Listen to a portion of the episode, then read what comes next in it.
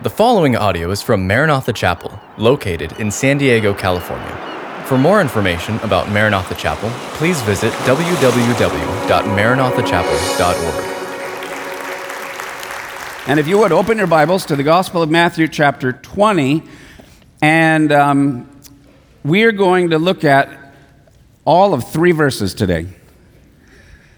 Verses 17, 18, and 19. The title of the message is Behold the Lamb. And so, Matthew chapter 20, beginning in verse 17, says Now Jesus, going up to Jerusalem, took the 12 disciples aside on the road, and he said to them, Behold, we are going up to Jerusalem, and the Son of Man will be betrayed to the chief priests and to the scribes, and they will condemn him to death and then they will deliver him to the Gentiles. He will be mocked and then scourged, and then to crucify. And the third day he will rise again. It's interesting here that Jesus is, is talking about himself in the third person. He will do this, he will do that. But the reason Jesus is doing that is because he's talking about the Messiah, and he's really painting a picture for the disciples of what the prophets said the Messiah would be like. They, right now, do not get a clue. Now, you and I know the story. So I want to kind of bring you back, if I can. Go with me in your little minds and go backwards and go back 2,000 years ago, before all of the story that we know. Be with the disciples. Um, in fact, here, if you want to follow along in your notes, this hour that Jesus is now going for the final time to the city of Jerusalem is the hour of his vindication. This is now the third time that Jesus has told his disciples, I'm going to Jerusalem, and this time I'm going to die. But previously, he had not told them how he was going to die. Now, for the first time, he reveals to them when, when I get there, I will be betrayed, and I will be put to death, and I will be given not to our people, because if Jesus had been put to death by the Jewish people, what was the Jewish form of capital punishment? Throwing stones. He goes, No, I'm going to be given over to the Gentiles, and their form of capital punishment is crucifixion. This must have been mind boggling for the disciples. The disciples are having great difficulty accepting the idea of a suffering Messiah. In fact, we read this in the Gospel of Mark, chapter 10, verse 32. Let's read it out loud. The disciples were astonished, while those who followed were afraid. As Jesus began to describe this, they were bewildered by this. Uh, they, and they thought, why are we even going to Jerusalem? You keep saying you're going to die. Now you're telling us that, that we're, you're going to be taken away from us, the Jewish people and Jewish nation, and given over to the Gentiles, and then you're going to be crucified. What in the world is that? You have to imagine they have been with Jesus and they, they came uniquely and individually, each and every one, to know and believe that he was who he claimed to be the long awaited Mashiach which means the anointed one. And there were all these different prophecies that were sprinkled like beautiful, precious gems all through the history of Israel, the prophets of Israel. Uh, the Psalms even talked about and had all these prophecies about the coming king. And they were so sure that he will be, the Messiah will be a king like David. He will be surely a man after God's own heart. And when people thought of David as the king, as a type, as a metaphor, as a model of the coming Messiah, that's when Israel was strong. That's when Israel ruled. That's when Israel reigned. For that brief season, basically, of when David was king and his son Solomon, so for about 80 years, 40 years each, Israel was the superpower of the entire, that entire part of the world. Everybody, now, before that it wasn't like that, and after that it wasn't like that, but for that brief period, uh, to the north, to the east, to the south, everybody kind of like, don't mess with David. Man, this dude is for real. He is legit. His God is with him, and he has victory. So now the disciples, wow, now we have the son of David, the king, the Messiah, the anointed one. He's doing things David never did. Imagine what Jesus could do with all that power and with all that authority and with all those miracles and with all these teachings and all the masses that are following him. But they notice, the disciples, now for the third year, uh, Jesus is not amassing some big political move. He's not getting all the people, hey, excited, here we go, we're going to go take over. We're going to, you know, throw the Romans out. Jesus, in fact, says the opposite. He goes, No, we're going to go there. I'm going to be betrayed. I'm going to be killed. I'm going to be crucified. I'm going to die by the hands of the Gentiles, the pagans, the unbelievers. Where's the victory in that? Where's the glory in that? Where's the kingdom in that? Not only was Jesus not amassing some political move, he was certainly not amassing an army. Uh, he was almost by himself. And in fact, along the way during the three years, while initially crowds were attracted to him because of the miracles and the teachings, Jesus said some very hard things about what it meant to follow and be a disciple. You got to come, you got to pick up your cross, deny yourself, and follow me. And I'm going to Jerusalem to die. So there are many that just said, you know, we love the miracles, we love the power, we love all the authority, uh, his authority over nature and, and the spiritual realm. But man, he says some hard things, and they turned away and they walked away from him. Finally, Jesus said, Will you, to his own disciples, will you leave me also? And Peter said, Where else can we go? You alone have the words of eternal life. In John chapter 11, verse 16, Thomas, one of the disciples, who is called the twin, said to his fellow disciples, uh, so they're confused. This final journey to the final visit to Jerusalem for Passover, he says, Well, let us go that we may die with him. They didn't understand it, but they were hanging on to him. Uh, they held on to him. So here's what I want to share with you. I want to share with you some of the prophecies about the suffering Messiah. There were two pictures in the Old Testament. One that uh, they tried to emphasize and they loved, and who wouldn't, to the one where he's a conquering Messiah, he's a king Messiah, he rules, he reigns, uh, everybody is, is submissive to him. And he leads in the nation into this glorious zenith of the kingdom of heaven. But there was another picture of the Messiah where he's called the suffering servant, uh, where there are things that are going to happen to him that were inexplicable. They, they didn't get it and didn't understand it. So, what to do with these two pictures? Basically, uh, what many of them did is they just said, well, let's not worry about or even think about the suffering Messiah vision. We don't know what that really means. Let's just, we want the king, we want the ruler, we want the one that's going to come and bring the kingdom of heaven to the earth.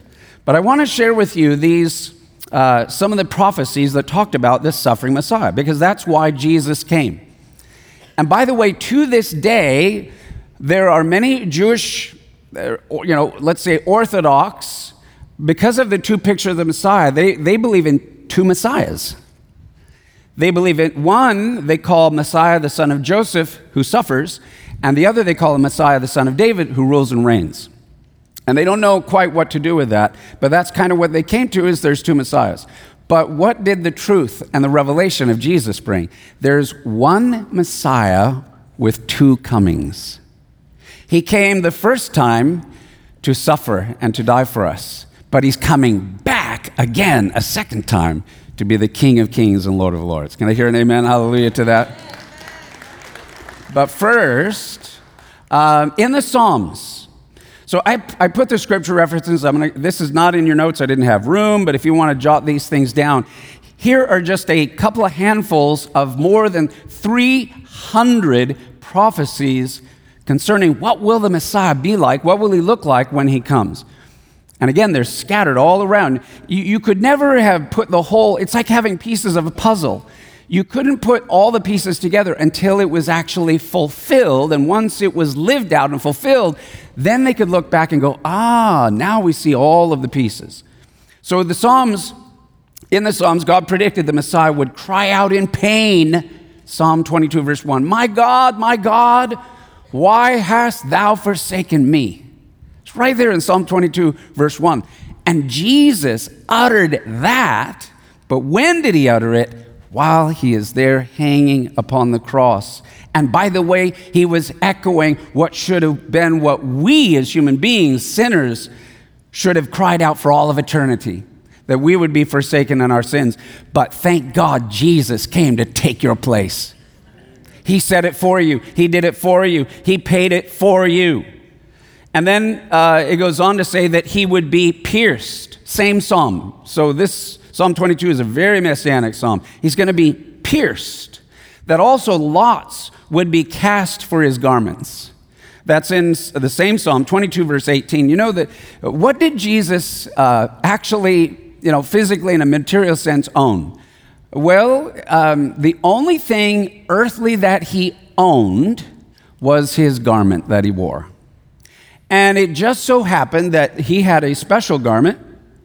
His garment was woven without seam. You know, usually when you weave something, there's little seams. In my shirt, I got a seam on this side and a seam on that side, and you put it together and, you know, wrap it around you but there was a special way that they had. So even though Jesus was poor, he had something of value. And more beautifully, that, that robe which was without seam, the Roman soldiers, which we read in the Gospels, who would get drunk because they didn't, obviously, they didn't like that's their job that they have to do the capital punishment. They would get drunk, they would make fun of and mock the Jews. That every Passover, once a year, they thought some Jew was going to be the king or the Messiah, and they played a game called the Game of the Kings. And they would choose one Jewish prisoner a year at Passover to pretend and make fun of the Jewish belief that there was a Messiah the King. And that year they picked Jesus of Nazareth to make fun of and to mock uh, that he was the Jewish king. And above his head, that's what was written Jesus of Nazareth, King of the Jews. Little did they know, they actually, by the providence of God, literally picked the King of the Jews. They picked the very Messiah, the anointed one. So while they're drunk and they're going, well, he's got a robe without seam, at least it's worth something. Let's cast lots and see who wins that. And that was prophesied, and that's literally what happened in the Gospels. And then we go on, it also says that he would be given vinegar to drink, Psalm 69, verse 21, because when you're dying of the crucifixion, it's you're dying of thirst, along with you cannot breathe because your body, the weight of your body is hanging by nails. So it's so you know excruciating that that you you sink down, but then you need air. So your your weight gets on your lungs. So you have to arch your back, push with the, your feet on the nail spike through your feet, pull with the spikes through your hands, and arch your back to get a breath. As soon as you do that, excruciating pain, and you would exhale, and, and it just went on and on and on. So he would be given vinegar to drink, and that he would rise from the dead, Psalm 16:10, and that he would ascend to heaven, Psalm 110, verse 1. And the last little group of scriptures here, the Hebrew prophet Zechariah predicted that the Messiah would enter Jerusalem on a colt, Zechariah chapter 9, verse 9, and that he would be betrayed for 30 pieces of silver, Zechariah chapter 11, verse 12. That's exactly what happened. When one of the 12 who had been with Jesus saw the miracles of heaven, saw the power of the glory of God, but some have said that Judas did not like where Jesus was taking this whole thing of the kingdom of heaven. He wanted the outward, political, powerful, and what's my role and place? I surely will have a great seat. And, and then when Jesus started, no, I'm going to be crucified, I'm going to be rejected, I'm going to be the Lamb of God, I'm going to pay for your sins. he's like, nah, we don't want that. That's not the kind of Messiah I want. So he rejected him and then he betrayed him. And when he came to betray him, they gave Judas exactly 30 pieces of silver. There's a verse in the Old Testament that says the price of a slave, because they would buy and they would sell human beings. And the Bible says the price of a slave is 30 pieces of silver, which shows how they valued Jesus. This is the religious leaders. He's worth the price of a slave. Boom. They, th- they give the 30 pieces of silver to Judas Iscariot, that was all prophesied. And that he would be deserted by his friends, Zechariah chapter 13, verse 7. His own disciples would reject him. And again, that he would be pierced in Zechariah chapter 12, verse 10. What I want to say to you this morning is the entire fabric and fiber of the scriptures woven together reveal the Messiah, the anointed Son of God, would first come and die for the sins of the world, but then on the third day he would rise from the dead. Amen? Okay, so Jesus is our Passover lamb. So you and I need to know a little bit about what is Passover about. What does that mean that Jesus is our Passover lamb? Obviously, this was uh, written in the Gospel of Luke, chapter 22, verse 15. Let's read this out loud. I have eagerly desired to eat this Passover with you before I suffer. For I tell you, I will not eat it again until it finds fulfillment in the kingdom of God. So that night, so this would have been Thursday night, Jesus has the Passover meal with all of his disciples. And the, the, whole nation of Israel is doing that. They'd been rehearsing this for 1,500 years. From the very first Passover night, when God had taken the nation of Israel that had started with about 70 and it grew to several million, but they had been slaves for 400 years. And then God picked a man named Moses, took him out, revealed himself through a burning bush, and said, You will be my mouth to Pharaoh. And I am done with what's been happening, and I am now going to set my people free. We're going, I want you to go confront every God that the Egyptians worship. And God said, and I'm going to knock them down. I don't know if you know this, but every single one of the 10 plagues were 10 of the gods that were in various ways worshiped by the Egyptian people. So God said, Okay, it's me in the ring with your 10 gods, and we'll see who's left standing at the end. And one by one by one, he knocked them all down. And finally, by the, and each time Pharaoh would repent, oh, let him go. And then he would say, no, and he would harden his heart. Finally, the 10th one, God said, get ready tonight. Don't even, don't even pack. I mean, just get ready. You're going to leave tomorrow. I'm going to take the life of the firstborn son from Pharaoh on down, the whole, you know, realm of Egypt. And so that's what they did. And God delivered them and he brought them out. They had to get a, he said, get a lamb, find a lamb. He says, because I'm going to send my angel out and he's going to be looking and wherever, if he sees on a house, on the doorposts, blood on the two doorposts, and blood on the lintel beam, then my death angel will pass over that house, and the life of the firstborn will not be taken.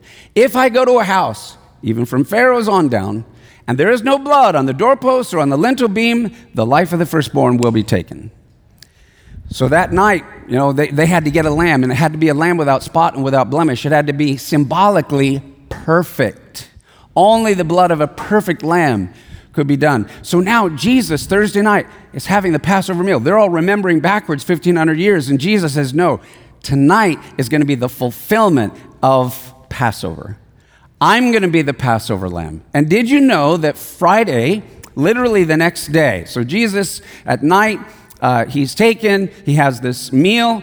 Exactly nine o'clock in the morning, on Friday morning, they take the lambs and they sacrifice them at the very moment that Jesus is lifted up at nine o'clock in the morning on the cross. Six hours later, they put the lamb in the oven, as it were, and literally six hours later, three o'clock in the afternoon, Jesus is put into the tomb. So the parallel goes right hand in hand. So read with this with me, 1 Corinthians chapter 5, verse 7. For Christ, our Passover lamb, has been sacrificed. So hang with me just for one minute because I want you to understand something. The lamb, because we're getting ready to have pa- the, the communion. Communion comes out of Passover, it comes out of the Passover meal. We need to know and appreciate what this means. Only we're not remembering the lambs back in the days of Moses. We're remembering the eternal, once and for all Lamb of God whose blood took away our sins for all time and all eternity. That's what we're about to celebrate. So the lamb is the number one metaphor used in the entire Bible to describe Jesus. 104 times in the New Testament alone, Jesus is referred to as the Lamb of God. Look what this says in the Gospel of John, chapter 1, verse 29. Let's read it out loud. The next day, John saw Jesus coming toward him and said, Behold, the Lamb of God who takes away the sin of the world. So, that lamb, what, what is it about that lamb and the Passover and Christ is our Passover lamb? Behold, the Lamb of God. Three things I want to share with you very quickly. Number one, the lamb had to be perfect. Why is it so important that the lamb has to be perfect? Because the lamb has to pay for the sins of those who are imperfect. All right? the reason the lamb had to be without sin is because he is going to take away the sins of the world. In other words, you can't be it if you need it. If you need to be forgiven, you can't pay for other people's sins, which is, by the way, the reason you and I can't be our own God. We cannot save ourselves because we are sinners. We are broken. We have issues. Can I hear an amen on that? We got issues. And for anybody here that thinks you don't have issues, that's your issue. it should be the most plain, obvious thing in the world that human beings are not perfect. And we are not perfect. How many of you admit right here in church you're not perfect? You got flaws, weaknesses, you know, so it's true. And yet God sent his son Jesus Jesus is the only perfect human being who ever lived. He never did one thing wrong. He never thought one thing wrong. He never imagined one thing wrong. He never mistreated anybody, not only Jewish, but all of the other Gentiles that he met and through his entire life. The Lamb is perfect. Number two, the Lamb had to be sacrificed. Now, that's the, the biblical word for it, but what I want to share with you, you know that word sacrifice? So the lamb had to be perfect to pay for the sins of sinners, but secondly, in order to pay for the sins, it had to be sacrificed, and the word sacrificed means slaughtered. The lamb literally had to be slaughtered in order to pay for the sins of those who were imperfect. That's a description of what Jesus went through on the cross for you and me. That's what we're remembering and honoring him and worshiping him and loving him today. Isaiah chapter 53, verse 5. A beautiful chapter. If you've never read Isaiah 53, you need to read it. 700 years before Jesus was born, Isaiah saw more clearly than any of the Hebrew prophets who the Messiah was as our lamb, as our substitute, as our sacrifice. So let's read this out loud together. But he was pierced for our transgressions, he was crushed for our iniquities. The punishment that brought us peace was upon him, and by his wounds we are healed. So, uh, look, I, I, want you to know that, that that Thursday night, as it went in after the Passover meal, that night they came to arrest Jesus. Judas betrayed him. They gave him 30 pieces of silver. And that night began a night long process of trials where he got thrown back and forth from the Jews and then finally got thrown to Pilate to the Gentiles, fulfilling exactly what the prophet said. I don't know if you knew this or not, but in the Jewish, Jewish people's own laws and interpretations, it was completely illegal to hold a trial at night. Because symbolically, it spoke of trying to make holy decisions in the midst of darkness. So they violated their own laws, but it was all part of what happened. And then when they brought him out, they put him to the whipping post. Now, I don't know how many of you, you know, saw the Passion of the Christ. And these are, you know, it's not easy. I mean, uh, to see. If you haven't seen it, if you are a child of God and you're of, you know, mature enough age, I think you should see it at least once. But I want you to know this as, as gruesome, and they gave it the R rating. Imagine that, a movie about Jesus, R rating, because of the blood and everything, and especially the whole scene of the whipping post. But I want you to know this even those of you that remember the Passion of the Christ and see, wow, man, it was talk about that was a picture of a slaughter. But I want you to know that what they showed and did in two hours is literally light compared to the real day and what really happened and what he really went through. They didn't even give you the full dose. It was even, it was beyond, beyond. And literally, the Roman soldiers, what they, the, they would do, the 39 lashes, did you know that they had a system? They gave 30, 13 lashes to one shoulder. They would beat it with these leather tongs and balls to embed in the flesh. It would, it would heavy, it would stick, and then they would pull, it would rip. And the idea was to rip the muscle of the shoulder so that you were limp, you couldn't pull up to breathe. Then they would do 13 whippings on the other shoulder, so now neither shoulder works. You can't pull, you have no muscles. And then they did 13 right down the middle of the back as they hastened death. These are where Jesus cried, Father, forgive them, for they know not what they do. And what I want you to note is that all that Jesus went through for you and for me, I mean, the, the, excruciating suffering and agony he went through, how did he do it? How could he do it?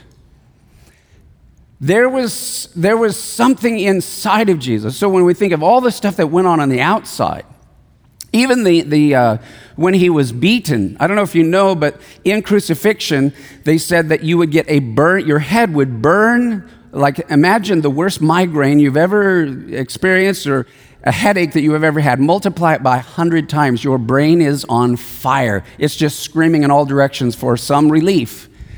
And then what's going on on the inside? Then they, they you know, pounded a crown of thorns on the outside just to make. Now, here's the, here's the amazing thing. While Jesus went through fire, both internally and externally, his mind, by his thorns, he healed our minds. The Bible says that he, he took your anxieties, your fears, your depression, your darkness, your you know, dark imaginations, but he gave you his mind of shalom and of peace and of love and joy. It's an exchange. And by, so literally, the whip represents our healing. And, and it's and what, what drove him? How in the world was Jesus able, even though he was God that had become a man, how could he endure all of that? Because there was something internally that was even deeper and stronger and more passionate and more intense that drove him to be faithful to the very end. And you know what that was? Do you know what burned like fire inside of him all the way to the very end so that he was faithful?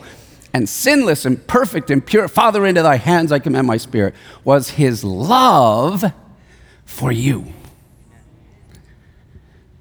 That's why we are to remember. We are to go over and over again, we'll never get to the fullness, the height, the depth, the width, and the breadth of what he suffered for us. And what that shows us and reveals to us is the intensity, the zeal, the fire, the passion, the burning inside of him of his love for you. And he wants you to see it, he wants you to know it, he wants you to feel it, and it should, it should burn your heart. It should change your life. You can't be loved with that burning, fiery, intense love and not be transformed. So, can I just say, can we just pause right here and praise our Lord and Savior Jesus Christ for what he has done for you and me? Thank you for listening to this podcast from Maranatha Chapel. If you haven't already, please subscribe for weekly messages. Feel free to share this podcast and join us for our weekend services, held Saturday evening or Sunday morning. Visit our website at www.maranathachapel.org for more information.